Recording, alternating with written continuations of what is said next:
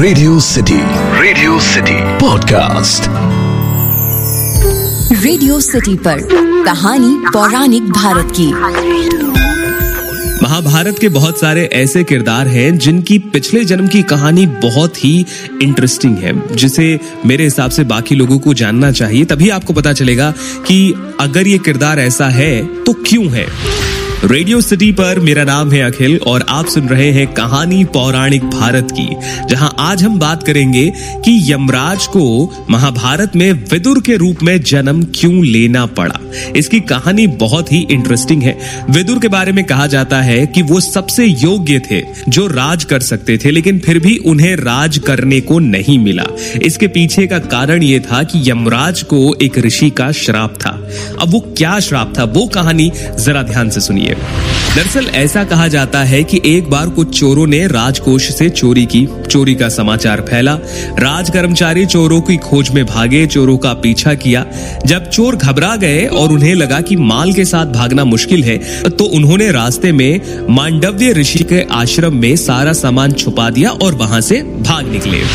सैनिक पीछा करते हुए मांडव्य ऋषि के आश्रम में छानबीन की, चोरी का माल बरामद किया। मांडव्य ऋषि ध्यान में थे, उन्हें पता नहीं चला कि चोरों ने कब वो सामान वहाँ छोड़ दिया। राज कर्मचारियों के भाग दौड़ की आवाज़ से उनका ध्यान भंग हुआ। राज कर्मचारियों को लगा कि मांडव्य ऋषि ही चोर है और उन्हें पकड़कर राजा के पास ले गए। राजा ने उन्हें फांसी की सजा सुनाई।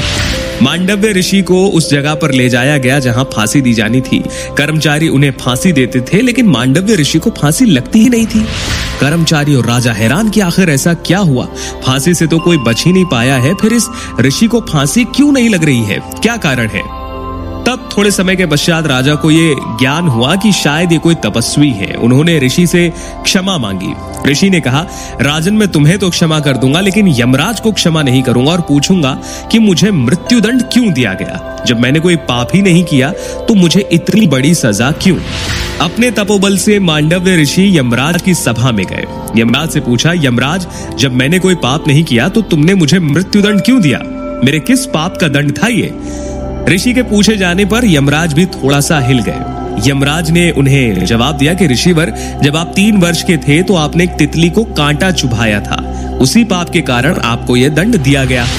मांडव्य ऋषि ने कहा, यदि अज्ञानवश कोई मनुष्य पाप करता है तो उसका दंड उसे सपने में दिया जाना चाहिए। लेकिन आपने शास्त्र के विरुद्ध निर्णय किया। अज्ञान अवस्था में किए गए पाप का फल आपने मुझे मृत्यु दंड के रूप में दिया। आपको मेरे उस पाप का दंड मुझे स्वप्न में ही देना चाहिए था। यमराज, तुमने मुझे गलत ढंग से शास्त्र के विरुद्ध दंड दिया है, ये तुम्हारी अज्ञानता है। इसी अज्ञान के कारण मैं तुम्हें श्राप देता हूँ कि तुम दासी के पुत्र के रूप में जन्म लोगे, मनुष्य योनि में जाओगे। बस यही वो कारण था जिसकी वजह से विदुर का जन्म हुआ। वो एक दासी पुत्र थे और वो कोई साधारण मनुष्य नहीं थे, वो स्वयं यमराज का अवतार थे। तो ये थी महाभारत के किरदार विधुर के पिछले जन्म की कहानी की आखिर उन्हें विधुर के रूप में जन्म क्यों लेना पड़ा। इसके अलावा महाभारत में और भी ऐसे किरदार हैं और और भी ऐसी कहानियाँ हैं जो मैं आपको बहुत जल्द सुनाऊँगा हमारे इस पॉडकास्ट में, जिसका नाम है कहानी पौराणिक भारत की। आप सुन रहे रेडियो सिटी रग रग में दौड़े सिटी। रेडियो सिटी पर कहानी पौराणिक भारत की।